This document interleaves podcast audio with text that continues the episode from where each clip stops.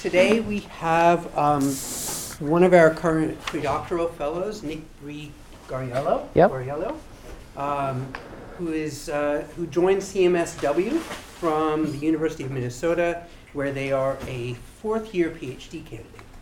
Their work focuses on audience and fans, internet celebrity, and digital economies across social media platforms. Currently, their dissertation titled A Heart So True Relational Labor and Gig Economies in the Pokemon Go Fandom specifically focuses on the growth of creative workers within various forms of gig economies on social media platforms. They look at the interrelations between YouTube and Twitter, as well as Tumblr and Patreon, to theorize what forms of work and labor are now the norm on specific platforms.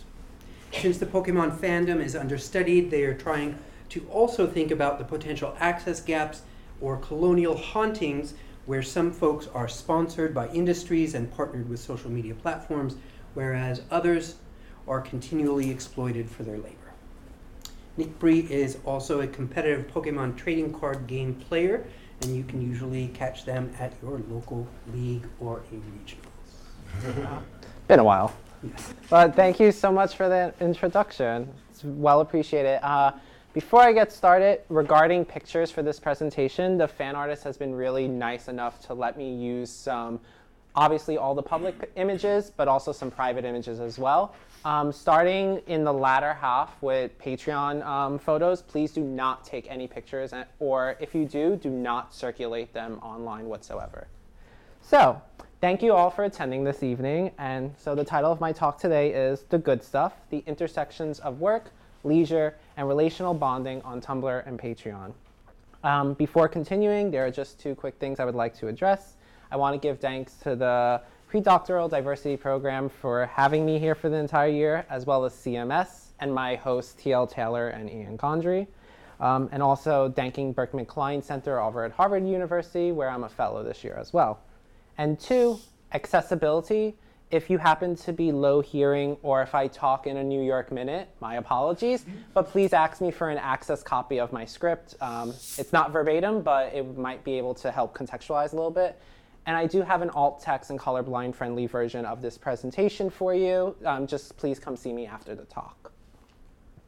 So, the today is actually Pokemon Day, so it's the 23rd anniversary since the release of Pokemon. So the timing of this talk could not be any better.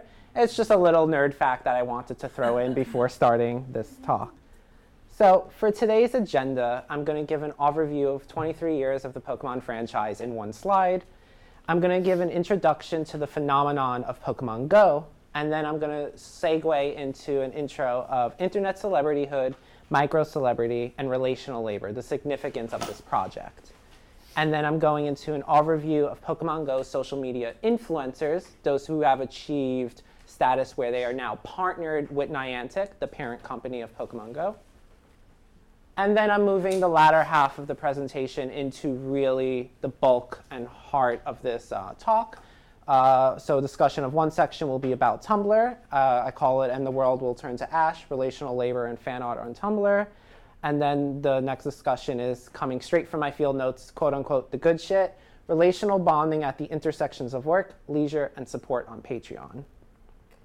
So some of my aims for today, um, they are threefold. I really want us to think through what it means to be a micro celebrity and internet celebrity with, and the types of affective and relational labor that one deploys to monetize their content in the age of always being on call.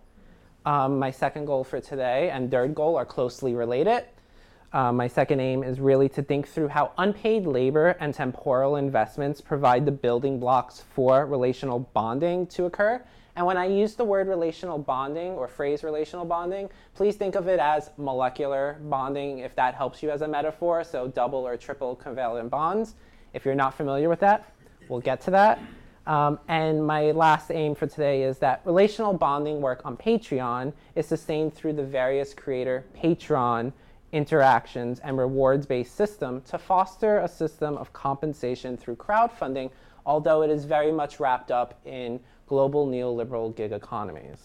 So, a glossary and overview of today. So if you're unfamiliar with um, platforms like Patreon, just a quick show of hands who has either pledged on Patreon or heard of Patreon. Great. So for those who are not familiar, Patreon is really a crowdsourcing platform where content creators can have a supplemental income that's less flexible or unsustainable, I mean more sustainable than YouTube's income.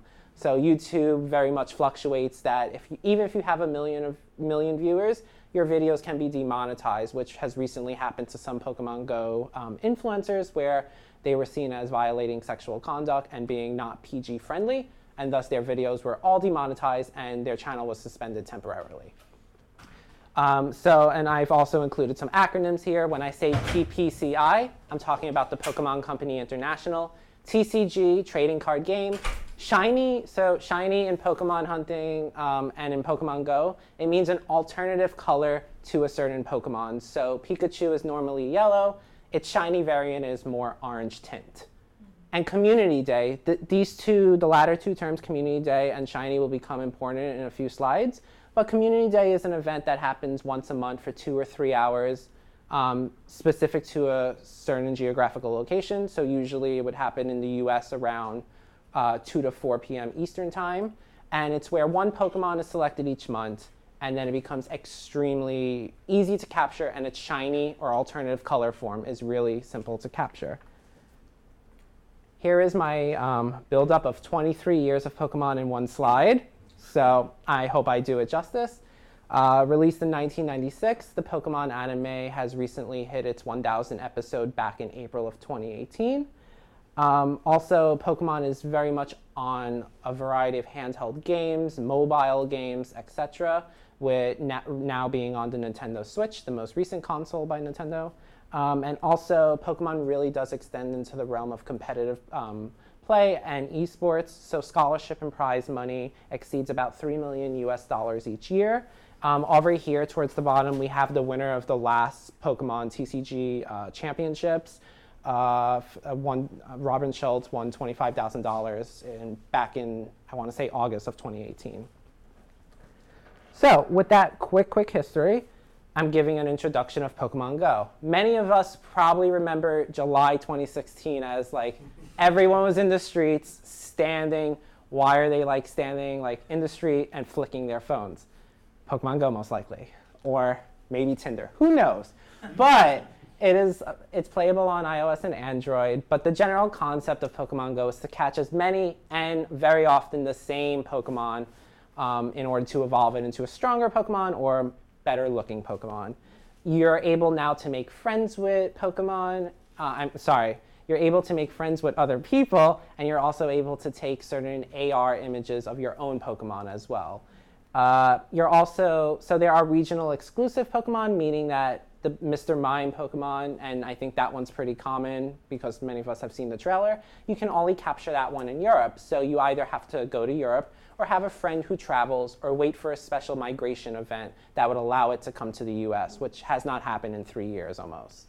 Um, and spinning Pokestops, so these little things here, they favor urban environments much more over rural environments. So spinning those Pokestops will give you rewards in game, etc. And then you flick the Pokeball on your screen in order to capture a Pokemon at a certain percentage rate. The rarer the Pokemon and the higher its evolution line, the harder it is to capture. And lastly, for this little introduction, is well, this is Vaporeon back in July of 2016. This was one of the most sought after Pokemon, and I'm going to see if this link plays. There was a stampede in Central Park where people really wanted to capture it. Uh, there. Can we hear?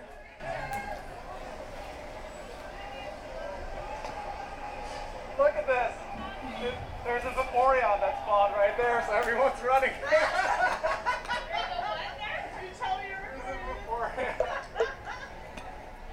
How did, how did other people know that it was there? Like, did you get a notice or something? Like, or It would appear on your screen. oh. And at this time, many people were using third party apps to know where the rare Pokemon was to filter out the commons. And everyone can see it on their screen. And everyone gets. Yeah, every so wait, just so so the so essentially everyone's using a third party to know like, hey, everybody go to Whoops. Central Park. There's a rare Pokemon there. Not necessarily within the app. Uh, so the app was very buggy upon release. Oh, here we. Sorry, I lost my place with the PowerPoint. Yeah, thank you. Sorry, sorry about that. So during the release of Pokemon Go, many people were using third-party apps in order to find the rare Pokemon because the tracker in-game was actually broken. So many people were just like, okay, I'm just going to use a third-party app regardless if it was against the terms of service. No one got banned. Almost no one got banned. But okay, and then finally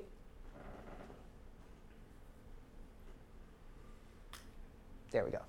So there was also just a lot of buzz around Pokemon Go and public safety. Over there, this is my home university sending out, please do not wander into the streets, do not go onto private property, etc., because there was many reports of people being hit by a car or also having the police called or people being um, robbed because people would put the lures to attract more Pokemon down by an alley at night and people would go there. Uh, there's me at the Mall of America with permission from this grandmother to. Uh, we tried to capture Lapras together. She got it, I didn't. Not bitter, but so back in back in summer 2016, like it was fun to be around the Mall of America because there was a series of Pokestops that you can just circle the mall and you would hit every five minutes. So, uh, and even the 2016 presidential candidate, we all know the famous Pokemon go to the polls. So, I will not bore us with that anymore. But it's not all just fun and games as well. There is very much a racialized and gendered aspect behind Pokemon Go and being able to play it. So Omari Akil back in 2016 wrote when he was just playing Pokemon Go and wanted to capture Jigglypuff, which is pictured over there, that he saw a disturbed white woman look at him because he was pacing up and down the same street three or four times. And with the recent murders by the police of black bodies in, in the US, it became very much that like playing this game can result in like my life being ended or in my harm. Cassius Adair um, writes about Pokemon Go in Charlottesville after towards the one year anniversary uh, of the Unite the Right rally. Uh, more so that uh, there was a community day that I mentioned earlier that happened on the one year uh, anniversary where people were urged to stay home because there was uh, threats of another Unite the Right rally and neo-Nazis taking to the streets and uh, rioting in the streets. Um, and more so that a lot of Pokestops in Charlottesville are very much named after, and I'm using the quotes here, Confederate war heroes, and as well as uh, uh, slave graveyards as well. So very, and Niantic responded to a request to postpone Community Day for Charlottesville by just denying it. And then finally, in Milwaukee, uh, Wisconsin, this was overturned back, I want to say, in April of 2018 or May of 2018. There was temporary ordinances in the city that closed down parks for Pokestops, where if you tried to spin a Pokestop after 5 or 6 p.m., you wouldn't be allowed to collect any in-game rewards because too many people, too many people were complaining that, oh, there's all these kids out in the streets late at night and they just didn't want people in the park at after a certain time. So, okay. So, as of June 2018, there has been 17 recorded deaths for Pokemon Go and 56 injuries. Uh, more so, a lot of the face groups, I, um, Facebook groups that I have followed since 2016 have also mentioned where at Grand Army Plaza in New York, oh, has the NYPD like tell, told you to go home or that the park is closed? And very much so, it's uh, people of color who comment and say that like I was told to leave the park, whereas presumably white folks are saying that like, oh, I was invited to actually play with the NYPD. This was back in the beginning of 2016. I don't think the NYPD plays anymore. I don't think as many people play, but still, this is uh, a very much uh, disconnection or discord in who was being mistreated and who was being policed while playing Pokemon Go. There was also an Asian grandfather who's uh, out, uh, who was killed outside of Virginia Country Club because he wasn't able to speak English and not able to say that he was just trying to capture a Pokemon. He played Pokemon Go in order to be closer to his grandchildren as well. So very much so, Pokemon Go has these uh, uh, harsh consequences for certain bodies. And that is something I wanted to highlight before going on into the origins of this project and celebrityhood. So, as someone who has been part of the Pokemon uh, community since 1999, I bring now 20 years of knowledge and personal experience to the table when thinking about Pokemon. I always like to discuss how Pokemon is not merely about the virtual creatures or the fun and games we see here, but it's about the people who play it and the people who have certain feelings and political emotions behind it. For me, growing up in a working class family and living paycheck to paycheck, the first thing I remember about my dad when seeing him for the first time after he was incarcerated was that he and my mom wanted to pawn their wedding ring so I can have a Game Boy Pocket and a Pokemon Blue cartridge. I contextualize this moment in my life with Sara Ahmed's concept of stickiness. When thinking of emotions and their value and how they generate, some things simply stick and adhere and thus have become ingrained with a person. So we can think of happiness here as having this positive value. When I think about this, it's generally associated with positive feelings. Ahmed also talks about the shame that gets blanketly attached to certain groups of people, especially post 9 11, and that anger by mostly white folks towards um, all, to all Muslims have really, there is a generated negative value there. The queer child Ahmed also talks about as is a child that has like sadness, and people simply just want that child to be happy.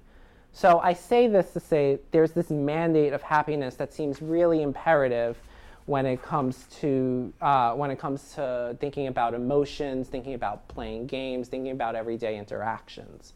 So sometimes it is a positive experience, like this with my parents, willing to give up so much so I had a moment of glee. But then other times it's also a negative experience because it's the reminder of the drug abuse and the violence that ran rampant in my household that when my parents got angry at me one day for p- wanting to play dress up and not playing whatever else I was supposed to play, they threw my Game Boy and, with the Pokemon cartridge attached, thus severing that happy memory that I have. So I bring this story up because Pokemon for many folks just sticks. Perhaps not as severe or case in point as me, and not as such with a mixed bag of emotional stickiness, but it sticks with them into adulthood and now into their professional careers as we have seen, there is really a growing trend of professional gamers and Poketubers, so YouTubers who produce Pokemon content on YouTube, who are doing this for a living as their full time job, have given up college, have given up accounting jobs in order to do YouTube and Pokemon full time. So people are able to make a living off of these Pokemon games now either through play, on demand content, or live streaming their gameplay. So indeed, there are content producers like Mystic 7, Pokemon Master Holly, and Reversal, who I'll show in a little bit, who produce, who live stream, who show how to capture rare Pokemon, and who actually get to travel with Niantic and travel and capture Pokemon, like let's say on the Eiffel Tower. So bringing this kind of exclusive content that is behind closed doors for many of their general audience. And then there is Surface Age, who is a main focal point of my talk um, who does a lot, who is a Southeast Asian based uh, artist, who does a lot of this creating original characters, expanding the storyline that, the, that Niantic and TPCI has so much neglected. And for me here, I really want to also focus that the scholarly significance is that there is really a shift here in content production to really demarcate a shift away from emotional labor as this one time paid occurrence, as Hochschild has argued, into what has Nancy Baym and Anna Padios have argued that creative fans and influencers have constant communication and relationships and sometimes even friendships with their audience, and this forms the relational labor. And then, as I suggest, it goes a step further into relational bonding, where even if this work isn't being done or someone's not getting, let's say, uh, a paid or VIP access, they'll still want to support their favorite creator just because they're so invested in their success. So, some key words before moving on. I've mentioned micro celebrity. Heavily so, I'm drawing from Terri Senft's work on micro celebrity, where she studied cam girls. And micro celebrity is, for me, is thinking much more so as small niche communities where it's not as their name is not as widespread or well known. So like Surface Sage, for instance, I categorize as a micro celebrity where they are pretty much known in the Pokemon community, but in this general audience, probably wouldn't be as well known as, let's say, uh, Ninja, for instance, who plays Fortnite. So that's where I get into internet celebrity or influencer. Someone, and I draw from Crystal Abedin's work here, that an influencer's impact can be like they're known in the bedroom, they're known at the kitchen, they're known everywhere. Like Ninja, who plays Fortnite, is pretty much one uh, the first esport person on the ESPN cover, ESPN magazine cover, has become pretty much like someone who is very well known by a majority of people. So there, that is the difference there. One is more small, niche community. The other one can expand outside of their niche community. But then again, they're not also so clear cut. There can be very much hybrids where in a Pokemon community, they're a well-known name, they're a Pokemon Go influencer, but then the general audience population won't know them outside of Pokemon Go. So they're an influencer in Pokemon spaces, but not in the general population. They wouldn't have any buying power per se for like let's say you and you, but more so for me. So when I'm talking about internet celebrity, I really want to um, borrow these terms and how Crystal Abedin really defines them. She, the, she uses the words exclusivity, exoticism, exceptionalism, and everydayness, the four E's as I like to remember them by. For this presentation, I really want to focus on exceptionalism and everydayness. But exclusivity is really thinking about what I mentioned earlier, how for an internet celebrity, they're able to provide content of capturing a Pokemon on the Eiffel Tower that like you and me probably couldn't do. Uh, for exceptionalism, it's really these unusual, these talents that someone might have. So Surface age, as you saw in the opening slide, being able to draw original characters, being able to make web comics, something that sets them apart from everyday layperson, that gives them a type of technical capital. And then everydayness, being able to connect their life with our life and being able to uh, communicate with us and create a sustained social relationship over time.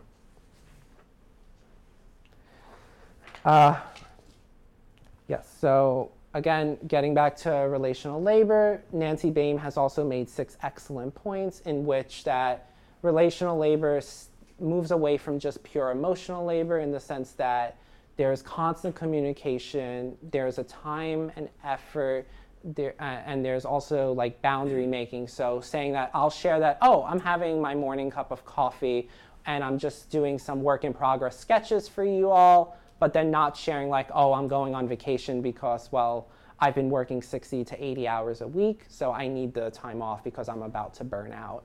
So that's that kind of sense of boundary making and marking that happens there.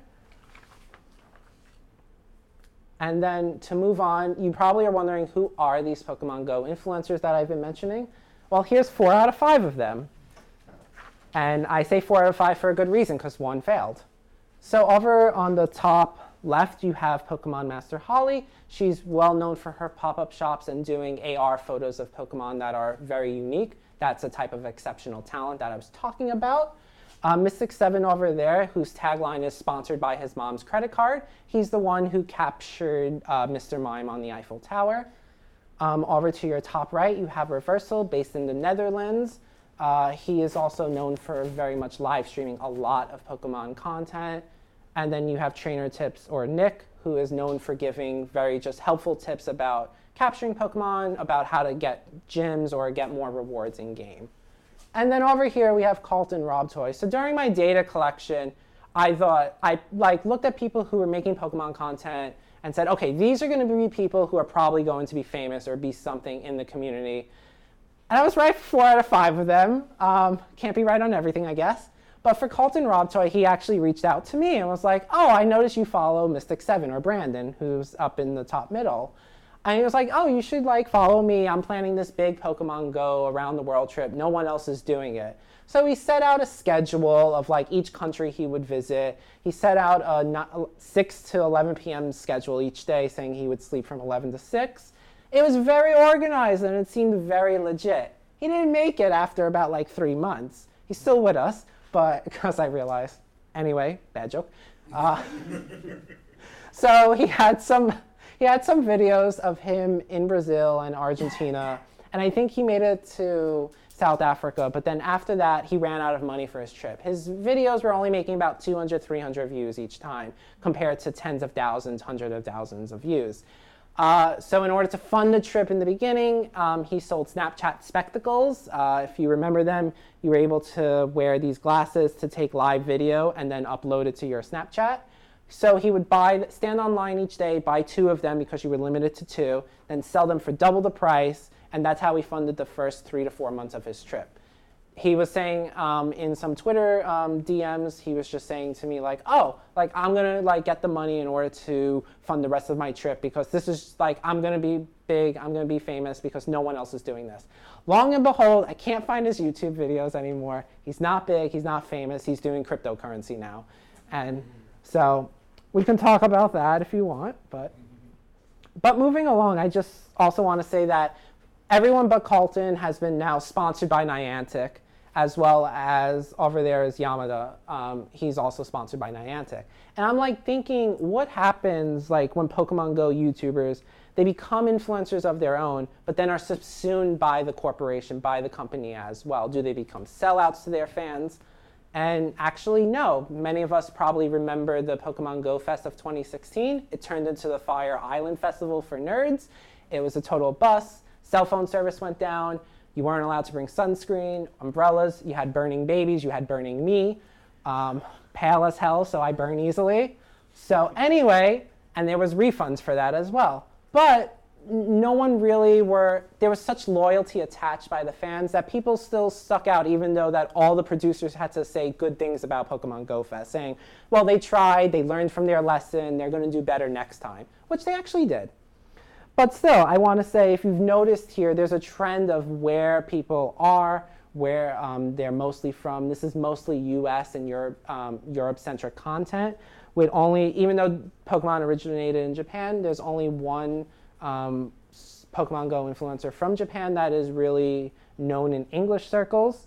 So much so, it, it, and but thinking about this was a web series, Pokemon Go Travel. They had four episodes where they highlighted the lives of your favorite Pokemon Go YouTuber, and I really wanted to like draw from Audre Lorde here when she says like it's always important to remember the placement that people of color, that women of color are put like in academic conferences or we can expand that into television sitcoms or web series sitcoms. The one, the one non-US European-centric focused person was placed at the last and had the last 10-minute clip, whereas everyone else was given 15, 20 minutes because since he doesn't speak English fluently, he was still subtitled, whereas no one else was also subtitled, even though you were still able to understand him.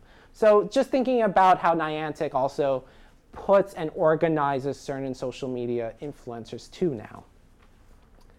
So with that, I finally want to get to Surface Age. So the fan artist that I've been um, working with and have studied for two years now, um, and to prelude this, my data collection actually fell outside of the Tumblr ban. So during Q&A, if you do have questions about the Tumblr adult content ban, please ask me. And also, um, starting in a few slides, please do not take any pictures because those are under a private setting. I will give another warning when that comes. But I argue that Surface Age has achieved micro celebrity status, but is not an influencer, is not sponsored by Niantic, and is one of the few people that is popular in the Pokemon Go circles outside of the US and Europe. This was Surface Sage's or Surfy's first post about Pokemon Go. It was about Blanche's gender. Blanche, who is seen in the middle, they are one of the uh, team, um, team leaders in the Pokemon Go game uh, Surfy was really trying to promote non-binary identity and live up to the concept artist's creation of Blanche as a non-binary or whatever gender you wish to see them as. So many people were commenting and replied saying like, well, why do you see Blanche as non-binary and not as feminine because the name Blanche? And Surfy just responded like with a comment, uh, with not only the reposting of this webcomic, but saying like, does it matter on how you see Blanche? Now, their first viral post was this webcomic here. So pretty much so, this was all of the team leaders. So you have Candela here, um, Spark here, and then Blanche, who is in blue again. And then you have the game's prota- um, antagonist, uh, Team Rocket, who notably in a red R, black Sure. And then you you might also notice this character over here is called Noir. This was originally developed character, also in the opening slide, by Surfy, who is actually Blanche's twin. It's kind of a whole good twin, evil twin dynamic going on here. But then again, this was the first comic that came really to become viral, made Surfy known within the Pokemon Go community. And people wanted ask for permission, like, can I fan dub your work, like this comic, and like animate it, make it into a GIF, like for my YouTube channel, as long as I give you credit. And Surfy was like, yeah, sure, like this is yours as long as you give me credit. Like I'm really happy that like this is spread. And then the virality was stolen. So by a very much like popular uh, Pokemon Go fan page at the time. Um, they said that there was no way to credit the original artist. Surfy watermarks all of their work, and it's also hyperlinked where you can just click it and it'll give put it back to their Tumblr page. They said, well, we tried reverse image searching, we couldn't find anything. Many fans of Surfy came to their defense saying, there's a watermark in the left corner. And this ensued into Surfy's response of, like if you're going to use someone who's not getting paid, an unpaid artist's work for this, like just at least have the decency to give them credit and to divert traffic away, not just to your page, but to my page as well. And then also responding to a lot of comments saying, well, it's just fan art. You don't really own anything. That's not necessarily true, as we've seen time and time again. Yes, the person might not own the original characters, but any innovation, any creativity, or any new characters developed during the, under the artist's guise would technically be theirs, would be their innovation, and be their own creative work and their own creativity. So it's really important here to see a lot of fans really liked Surfy during this and wanted to see the progression of comics like this. This was a one time thing and then turned into, Surfy called it, shit posting. Whenever Surfy was bored, like, oh, I'll do a quick sketch, and by quick, six to eight hours, in order to share with my audience to build more fans and build more of a base.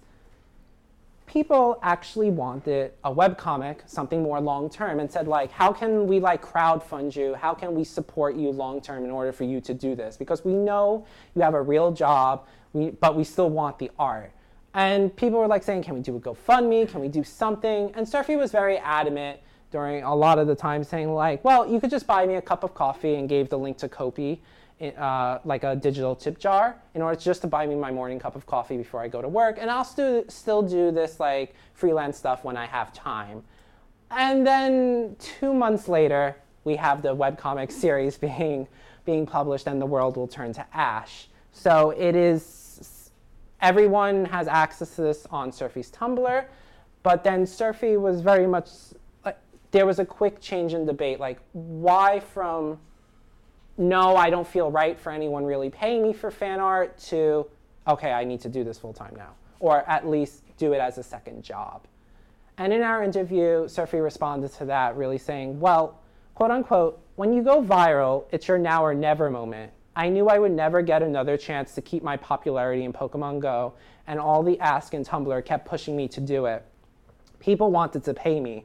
I don't know how I feel about that still, but I'm like, okay, I'm doing it. And I think that's really important. Like people really wanted to pay Surfy for something that they were very exceptional at. They were able to bring everydayness that the Pokemon Go game itself wasn't bringing. And like we saw, those are qualities of internet celebrity and can be qualities of micro celebrityhood as well. So these are the depictions by Pokemon Go Niantic of the gym leaders, as we see here. And then these are the depictions and pronouns of the gym leaders as to Surfy. So there's a different creativity, there's a different extension of a storyline that has been very much so not used by Niantic.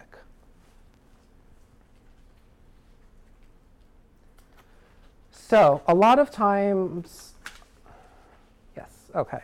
So Surfy was really um, a lot given a lot of unpaid work for this webcomic to really start up and the world on Tumblr. So when asked like how many hours a week would they spend on it, they they commented saying I was spending 20 to 30 hours, sometimes 40 hours a week on the comic. I couldn't justify that over my full-time job of 40 to uh, 40 to 50 hours a week.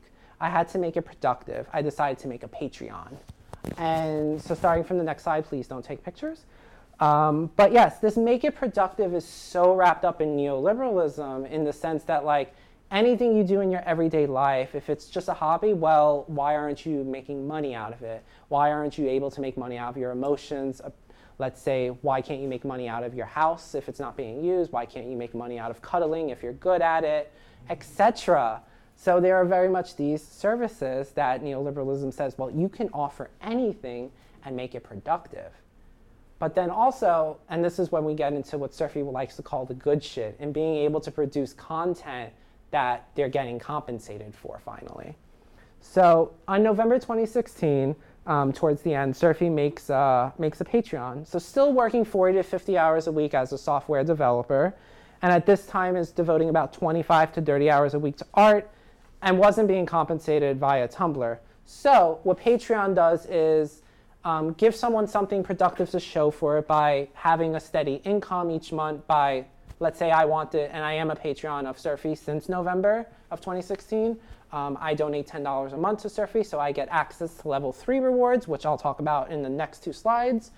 But then, like, you get access to certain rewards at the end of each month that Surfy decides to give out, such as wallpapers, process videos, which I'll show. But so Surfy has so far since about March of 2017 has not dipped under a thousand US dollars a month for making Pokemon webcomic art. And the inner workings of Patreon here is that, uh, so barring for one month, this has been the fee structure for Patreon, where Patreon themselves take a 5% fee, then there's a 5 to 10% processing fee. So the creator would see, receive about 85 to 90% of your pledge. So if I donate $100, which I don't have, but if I donate $100, the creator should receive a minimum of $85. In December of 2017, Patreon tried to change the fee structure, but was met with very much resistance by creators and the pledges alike. Many content creators lost their pledges because the fee structure started charging an individual 35 cents fee for every pledge you had. So if I had 10 pledges, that would probably be $3.50 if I can do math. So that would be on that fee did not exist before. And many people said, "Well, I'm trying to donate $1 here and there, but now that $1 is turning into $1.35, and that adds up very quickly. So, um, but this fee structure has been reverted back as of, I want to say, February of 20, um, 2018, because again, very much met with resistance. And then they, Patreon themselves allowed everyone to repledge to anyone who they depledged to during that one month time period. So Patreon here really, I want to say, serves as this crowdfunding website that has allowed musicians, artists, and other content creators like Surfy to, I'm just going back a slide here, to generally receive 85% of their total, their total pledges each month. So, and I see all of this way as really like this crowdfunding through Patreon. So doing that unpaid labor I talked about briefly with Tumblr and then moving into Patreon, moving into something like a digital chip jar or crowdsourcing as a way to demarcate a shift from relational building that they did on Tumblr to relational bonding for a sustained second full time um, job income that occurs on Patreon. So, and I use this term relational bonding and relational bonding work as analytical, as analytical lenses in two modes. It really expounds on Nancy Baym's and Ani Padios' um, work on the use of relational labor as the intimate connection that creative workers and marginalized workers undertake in precarious global neoliberal economies. And second, this relational bonding functions as a metaphor to chemistry, as I've mentioned earlier, where it's harder to sever things that have built up over time unless there is a dramatic shift by, let's say, a platform, such as the fee structure change that I posed, where people were depledging. So thinking of, or how humans have contributed to the depletion of ozone, there has to be a severe interaction to sever the relational bonds that have developed over time. That's something that I really hope gets across throughout this presentation. And I argue how relational bonding work on Patreon is sustained through the various creator Patreon interactions and rewards based system to foster a system of compensation through crowdfunding under global neoliberal gig economies. And here I offer four strategies in how this is done. First is the tiered personalized content. I mentioned this earlier that Surfy has three levels of uh, content. Level one is $1 or more. This was taken back in 2018, so they had 113 people pledging $1 to $4 a month. they had 124 people pledging 5 to nine dollars a month, and 62 people, one who's me, uh, pledging $10 or more a month. And all of this adding up to more than 1,000 to $1,100 a month. But based on what you give, you're getting certain VIP access that you don't get on Tumblr. So you might still see all of the and the world will turn to Ash comics, but you don't see the behind the scenes labor, which many fans really want to see. So for $1 a month, you'll get a wallpaper. For $2 a month, you'll get wallpaper, work in progress shots, and some not safe for work art as well. Uh, and then for level three, you'll get the process videos as well as artist talk. So if you really want to learn how to draw, it'll show you step by step or give you some analytical framework in order to say like this is how you would draw an environment for this scenario, for instance. Strategy one also continues to monthly rituals that we as a community get to vote and see the rewards beforehand. At the end of the month, we get to vote on a wallpaper. So Surfy will usually provide three to five options, and we'll do a quick sketch of each, and then the majority rules. In case of a tie, Surfy will just do both. And then also we see a rewards preview that how at the end of each month, there'll be a little bundle package, a zip file that is sent to everyone based on their level of support. And so just saying that like, oh, hey guys, I'm doing all of the rewards now. So like if you pledge December $10, you'll get that reward the first week of January, so the month after. But I think here you'll see two slides. Here you'll see October, two pictures, sorry. October 2017 and September 2017. But the dates that they were posted are Christmas of 2017, so two months later, and November, late November of 2017, about two months later, also for that. This has become a continual thing for Surfy where they are late on giving rewards, about two to three months behind on rewards. Now, one might think, well, if you're two to three months late to your job or like consistently doing a bad job for two to three months, you'll get fired or you'll lose your following. Surfy's following, besides the $1 level, didn't really budge or go down. That made me think then, like, why are people sticking around? how did this relationship develop and how is it so strong that people are sticking around? And that brings us to strategy two constantly updating and apologizing to us. so, checking in, providing, like, oh, hey, I'm doing these work in progress shots. Like, I'm still doing the work. Don't worry, the work is getting done. But, like, I'll just shit post in the meantime to keep you guys appeased and to hopefully, like, get around to finishing the rewards packages.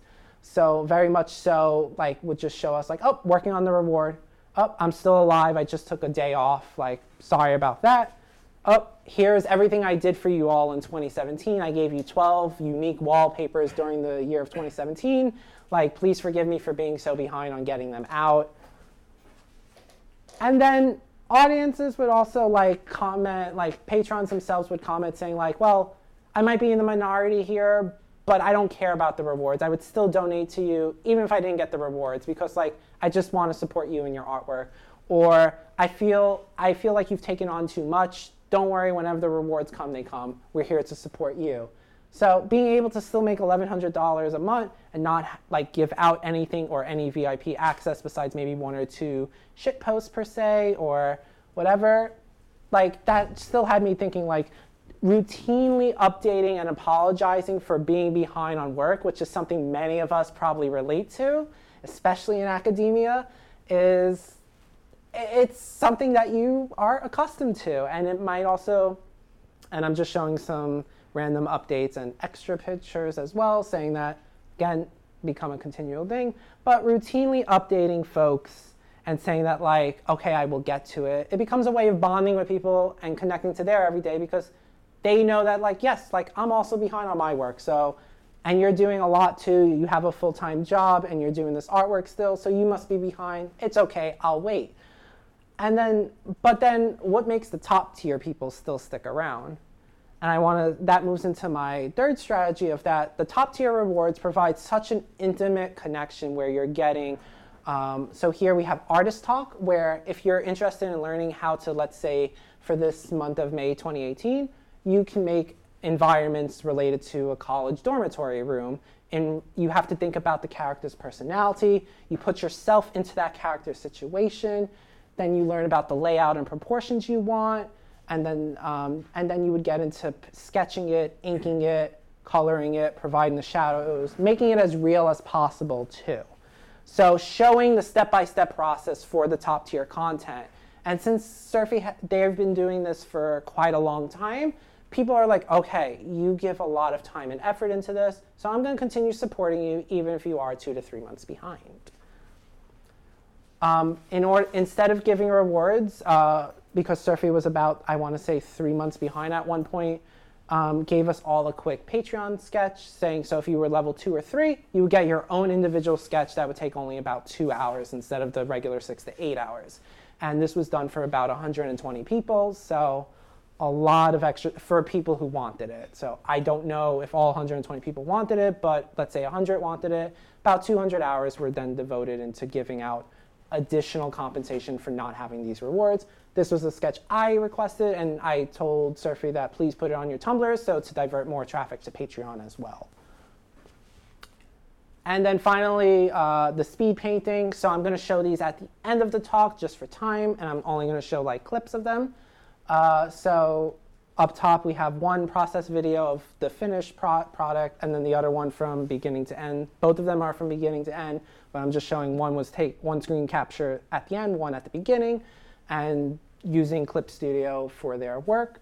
Um, so again, as Surfy has, argu- uh, has said, many times sketches can take 30 minutes, but then for something like this, this can take anywhere about 10 hours to make. And these process videos are usually, these speed painting videos are sped up about 32 to 64 times because no one's gonna watch a six hour video, but you'll watch a 10 minute clip. Uh, we're gonna pass on that for now. And then finally, the last strategy is Surfy was able to make a pop-up shop back in June, July of 2018. So all of their work for about two years uh, uh, accumulated into like a pop-up shop. It was a real risk for Surfy during our interview. They said because like they weren't sure how international shipping works. I don't know if I'm going to lose money on it, but I feel like I'm secure enough with my fame right now that people want keychains, people want more materials from me besides just artwork. So here we have uh, popular uh, Pokemon Natu, who is named Dave by Surfy. And then we have keychain sketches as well, where if you were interested, you, rec- you can request a keychain and then it would be fully colored. You can also, for the first time, and this was uh, given permission to share, purchase not safe for work art prints and have them for your own personal use. And then also asking the general audience, like, how the heck do I ship this to Canada? Because Canada has weird shipping policies apparently from the Philippines. So asking people, how do I ship things? So very much so, there's been these communal ties over time that have developed. And this brings me to my last point before showing the process videos, that micro celebrity um, really still has a culture of burnout, maybe much more so than influencer, because if you have a small group of 200 to 300 people following you compared to millions, if you just go off the grid for two or three months, those people might not be there anymore. And so Surfy has done this for two years now. In July of each year, 2017 and 2018, has paused pledges. And when I asked why, do you think you're going to continue doing this? Surfy responded saying, it was a choice between getting some rest and getting funding from Patreon for the month of July. I was at the point which where if I didn't do the former, I would have trouble doing the latter. I paused for July 2017 and 2018, I think. I think I'm going to do this each year because my Patreons are so supportive of my breaks. I lose $1,100 or so for this month, but in the long run, I don't burn out. And in the long run, they're still able to make over $10,000 additional a year by pausing their pledges for a month and by still keeping their audience like in contact because even though this is paused, they'll still post and update about like their life and everything else. And then finally, I want to just end with a post-colonial dilemma in the sense that Surfy not being based in the US or Europe has a hard time going to like artist workshops that would really help one cultivate their fame or even be maybe signed into an influencer agency that are mostly UK and US based. So maintaining celebrityhood, particularly maintaining micro celebrityhood status is not really only about the relationships that have developed, but about delivering a mindset to the audience and delivering that like delivering one's best self, as like Surfy has uh, has said, where they're really at their funnier when they're rested and whatnot. These are just a quick reminder of my takeaways. again, really hope I got across what it means to be a micro celebrity, an internet celebrity, thinking about unpaid labor that occurred on and uh, t- temporal investments that occurred on Tumblr, and then transitioning to how this relational bonding has occurred on Patreon. Um, in order to sustain these relationships, even when work or rewards or VIP content is not being done. Uh, even though this is let, us Q&A and chat, let's pause on that for a minute because I do want to share the process videos that Surfy has allowed me to share.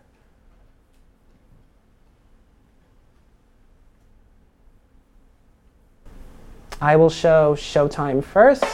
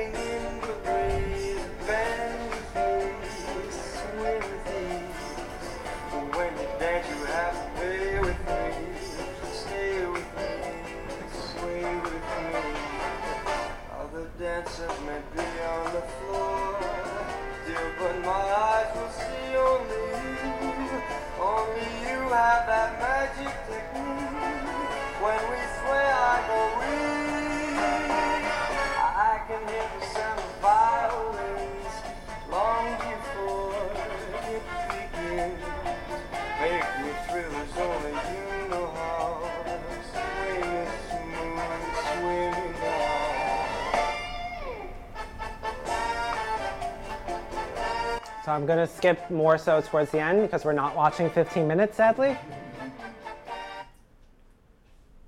So we'll watch the last two minutes towards the finishing product from beginning to end. And this is the final product that gets packaged to Patreons.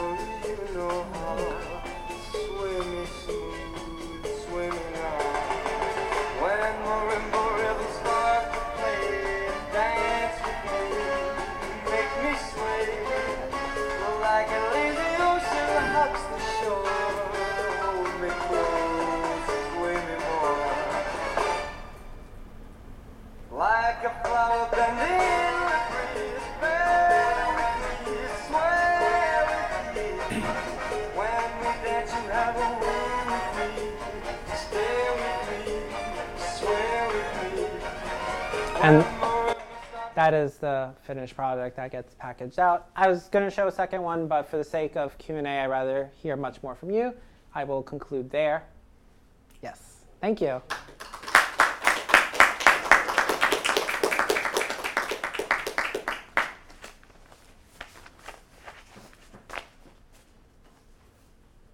Yes, and also uh, please say your name uh, when you ask a question so I can try to learn it.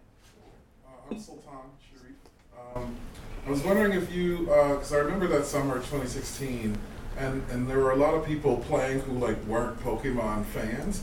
So I'm curious as to like, uh, and then uh, there was a game right before, Ingress or something. Ingress, yep. Yeah, and so uh, at least in LA, a lot of people were playing that. So, like, do you think the did you look at sort of the popularity of that precursor that might have brought people in who weren't actually fans of Pokemon, and then at what rate did those people drop off once Yeah. that like initial craze was over? Yes. So great question. So for Ingress, a lot of the I forgot what they were called on Ingress. I think they were like portals or some type of meetup stop where it was very all of the Pokestops were pretty much migrated to all of the Ingress portals were migrated to Pokemon Go. So pretty much it had a very similar layout, and then Pokemon Go started adding more Pokestops based on what they missed from uh, Ingress. So the popularity more so came from people who played Pokemon, let's say, who knew the first generation from 1996 to 1999 and didn't really know past that, would just like to capture it. And the, the popularity was a good one to two months, I would say, pretty much uh, July and August. The summer of 2016 was pretty much Pokemon Go focused. And then the, the popularity slowly started fading because there was one, too many bugs to not a real tracker system to track Pokemon, and then you started to get banned for using third-party apps for tracking Pokemon when Niantic wasn't providing anything for you to find it. So besides real fan, real fans in scare quotes, like or people who just grew up with maybe knowing the first generation of Pokemon, that quickly like a lot of those people like waned off and said like okay. But then even though people who are fans would often comment to Surfy, for instance, as well as Pokemon Go YouTubers, and say, "Oh, like I don't really play Pokemon Go often. I just like to still watch your content because you're telling me what's going on in the game without me having to play it. So I'm able to watch you for an hour or two hours, but I don't have to play Pokemon and capture Pokemon for one or two hours because I don't want to do that. So yeah, that's pretty much about like the popularity did resurge back this August, I want to say, because they added friends. So it took about two years to add friends into Pokemon. That was fun. So because now, since you were able to trade with each other, you didn't have to go to Europe or India or New Zealand in order to capture a regional exclusive Pokemon because that's expensive. And now, if you have friends who did it, you can just trade uh, for their Pokemon as well. So that's when the resurgence happened. And I would say it's pretty much like it's still a popular like top 100 app in the iOS store. Yes. So I was wondering about um, in your in your interviews, your conversations Yes. with Sophie in particular, um, what their how they may have described the change in their relationship to their artistic practice um, pre and post Patreon. Mm-hmm. You know, did did that work become more like work? I mean, did it become m- more oppressive? You know, as uh, as Surfy sort of became a kind of neoliberal Yeah. worker, artistic worker. So, yes. So, in one of our interviews, Surfy was again going back to that virality slide, saying it was my now or never moment. But Surfy has always wanted to. In my presentation, they said like, "Oh, I want to be hired by Niantic full time." They know who I am. They know I do Pokemon Go fan art. They're not shutting me down yet, so maybe they'll hire me full time. Still hasn't happened, but they did for the YouTubers instead but more so Surfy when not getting paid was saying like, oh, I was still pr- doing like it was a second job essentially, like, but I wasn't getting paid for it. And now that I have Patreon, I'm getting paid for it, and I get to hold down a second job that I love. But I still can't really improve, and I can't give up my software development because I'm not willing to take that risk that many influencers do, leaving their previous jobs, leaving school, so back when I showed uh, the person who was sponsored by my mom's credit card, Mystic Seven, I think went from full time to part time in school. Um, so thinking about what people are willing to give up, and then what pe- what security uh, blankets maybe people aren't willing to give up. Surfy wasn't to make that leap unless they were like, let's say they got on the Ellen show, or if Oprah was still doing her show. Then Surfy was like, yeah, I would leave software development and I would do fan art. I would do artwork full time because it's something I'm really passionate about. I love both of these equally.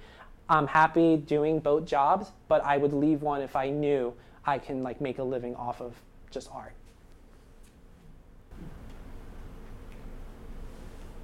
Uh, let's go one, two, three. Yep, you're first. Whoa, mind blowing. Um, I'm curious. So, Sufi's clearly developed some some serious skills. She whipped in macros for reversing image to get a sense of the symmetry of the face. Like, there's a lot she's doing that they're doing. I, I don't know. They, I guess they, the gender. they. Yep. Right on. So they're doing a lot of serious work. I guess I'm wondering why choose fan art rather than just she. They're clearly doing sort of independent uh, comic work. Yeah. They've created a unique character already. Like, why not just create the full cast and somersault into the universe, sell comics to fans, etc.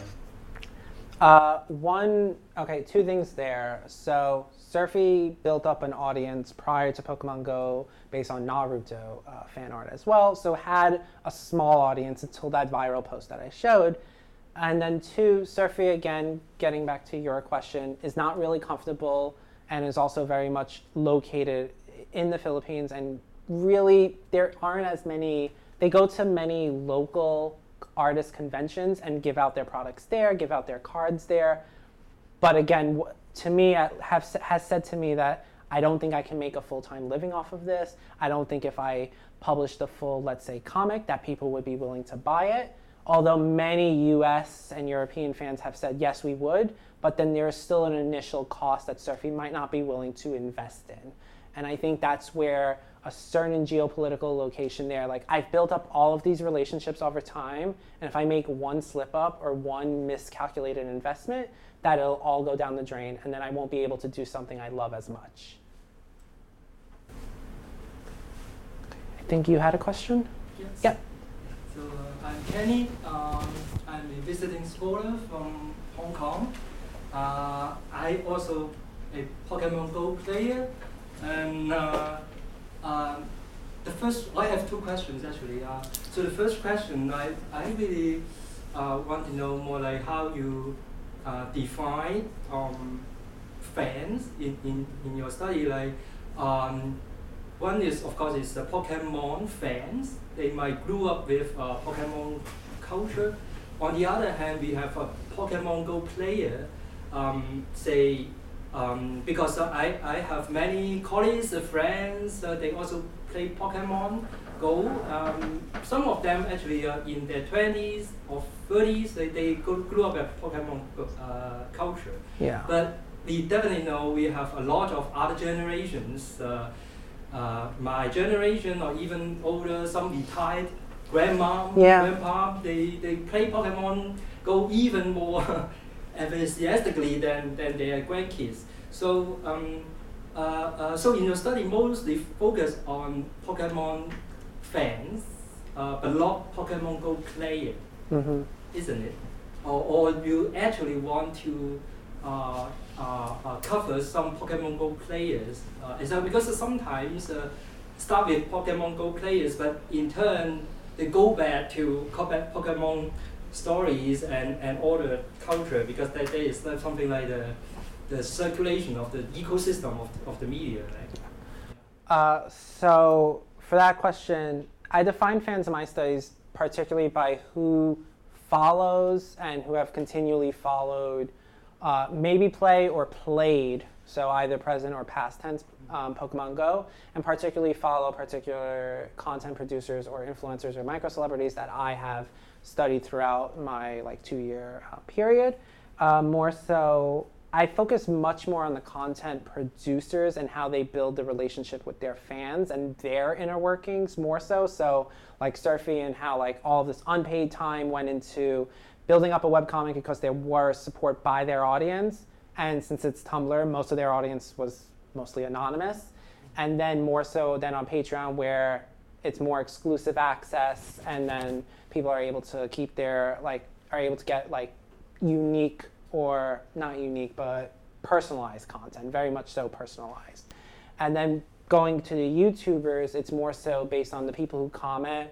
Um, during in my data sets, there are very times people who obviously are trolls and comment just saying like people still play this game, dead game, dead game.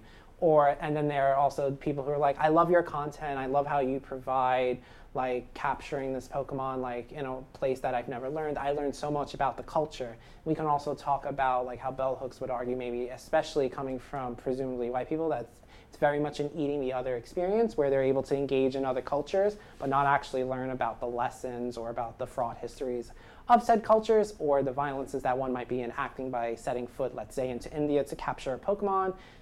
So that's another subject. But for me, it's much more about how the content producers, the influencers, micro celebrities are interacting with their fans, less so the fans interacting with Pokemon Go.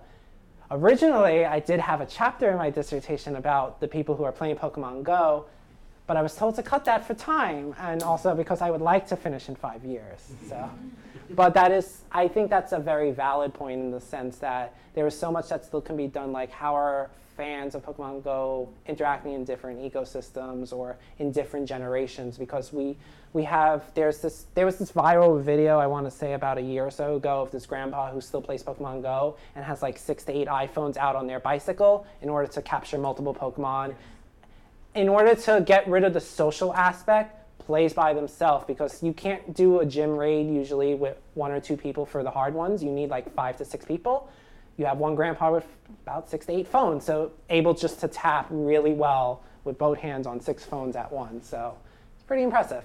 But yeah, so thinking about that play, I think, th- yeah, Lickling. I think that's a very like good study that can be done like in the near future as well. Was that both of your questions or just one? Uh, yeah. uh, Okay. Uh, but probably I go back to my second question later. Okay. Because, yeah. Yeah, my, my question is, it keeps changing in my head, so it's not, it's maybe two or one and a half question. Um, so I'm curious about like the like how you frame this the micro celebrity argument. So I first came across that term. Um, I want to say it was Zeynep Tufekci talking about um, like the Arab Spring and like these sort of journalist, like kind of from a journalist social um, like, uh, uh, perspective. And so I'm, I'm curious about the relation, like one, how you're framing it within your argument, sort of micro celebrity as it relates to um, work, and then to, like uh, the labor element. And do you, do you- do you go into sort of Henry Jenkins' work on like um, you know like convergence culture? Because I'm really interested in terms of like like is there a social element to like social good i guess you could say element to this um or and is there some level of i don't know social responsibility? Like do does surfy get into politics? And like is it's essentially is there responsibility that comes with that micro celebrity um, as you're seeing it? Are you studying that at all? And then the second part of that regarding labor like because even watching that video and i've seen I, i'm a big fan of miraculous ladybug if you watch that. And so people make all this like fan fiction of the new people you know new sort of characters and so it almost felt like a new art form because essentially you're watching someone screen capture sped up to like Mhm. a music you know music Yeah. so are you looking at that as its own sort of new art form that is related to like i need to share something with my fans let me screen capture then cut it to michael bublé or whatever the heck that was Well, I think so. Pretty much, I'll target the second question first. Like that idea a lot. I think I should revise my chapter based on that because thinking of new art forms besides just a strategy, I think that could be also another section within the third strategy. I talk about more so uh, like how the speed painting can actually be a new art form. It's become very popular across like like in many MMOs or many like animes, etc. Of like favorite characters, people will speed paint, and that's become a really big sensation in like I want to say the last two years or so on YouTube.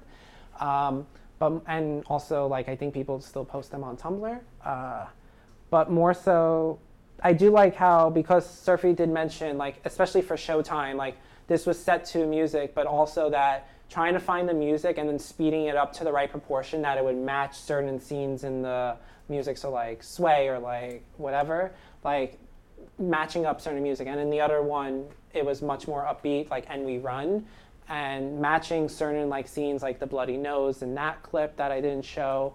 Like so that is very much I probably would say a new art form, and that's something I really want to look into because I'm working my head around that right now. So thank you for that. Uh, getting back to your first part, I do frame it um, this part did fall outside of my data collection, so it's going to be part of my epilogue or conclusion of my dissertation. But the Tumblr adult content ban is two where we see the micro celebrity become extremely political and extremely transmedia oriented. So that's where I really draw from Henry Jenkins' work as well as some feminist media studies scholars like Laurie Ouellette and Sarah Banet-Weiser.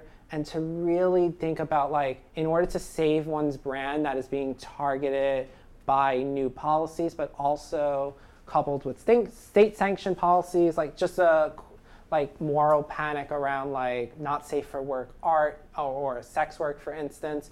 But more so with Surfy, looking at the the only time they were political before the Tumblr ban was for the 2016 election, saying like, "I feel bad for you guys, but we have the same problem in the Philippines. You'll be fine. Don't worry about it." That because Surfy says like, "I don't like to be political here. This is a space for feel goods."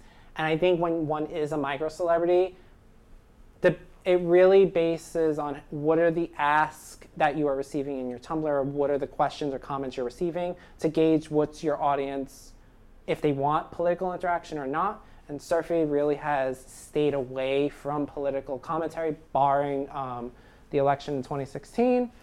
Um, but also, more so, there's an active, and I would say across the board, the YouTube influencers also were not political until they became sponsored by Niantic, where I think they knew they had backing outside of their audience they had backing by the corporation when then they started saying like gun violence in the US, this is ridiculous, there needs to be gun law reforms. But before that, it was pretty much radio silence on that end too. So I think the political aspect, it depends on the level of fame achieved and in knowing um, how your audience would really interact with that. Does that make sense? Yeah.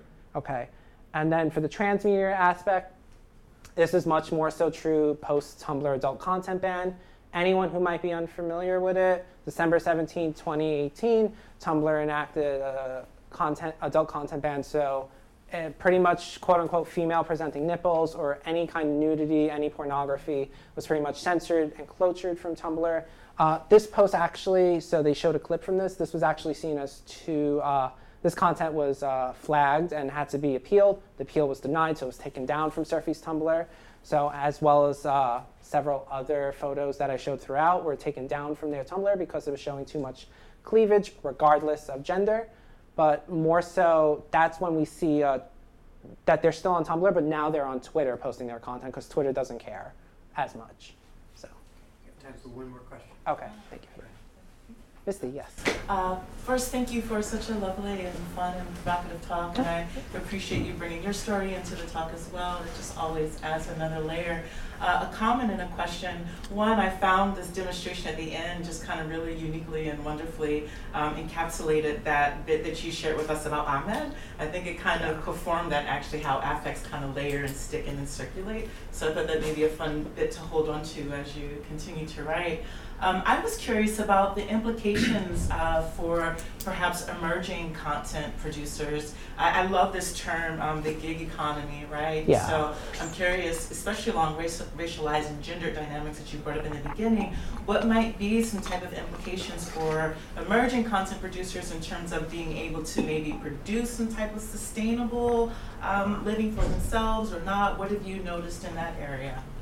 Um, for me, it goes um, what I've really noticed there, not so much with Surfy, but more so with the YouTube influencers, where they'll give shout outs to people who are more on the lower level scale where there was this person who wanted to quit producing Pokemon Go content because they only had maybe a thousand or two thousand views each video.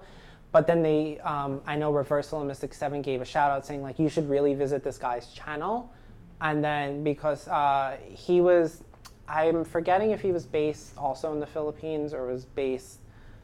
I'm blanking on where he was based, but he was based outside U.S. and Europe. But then, like his content did get a weak boost, but then not so much. So it feels very one hap. That's fine.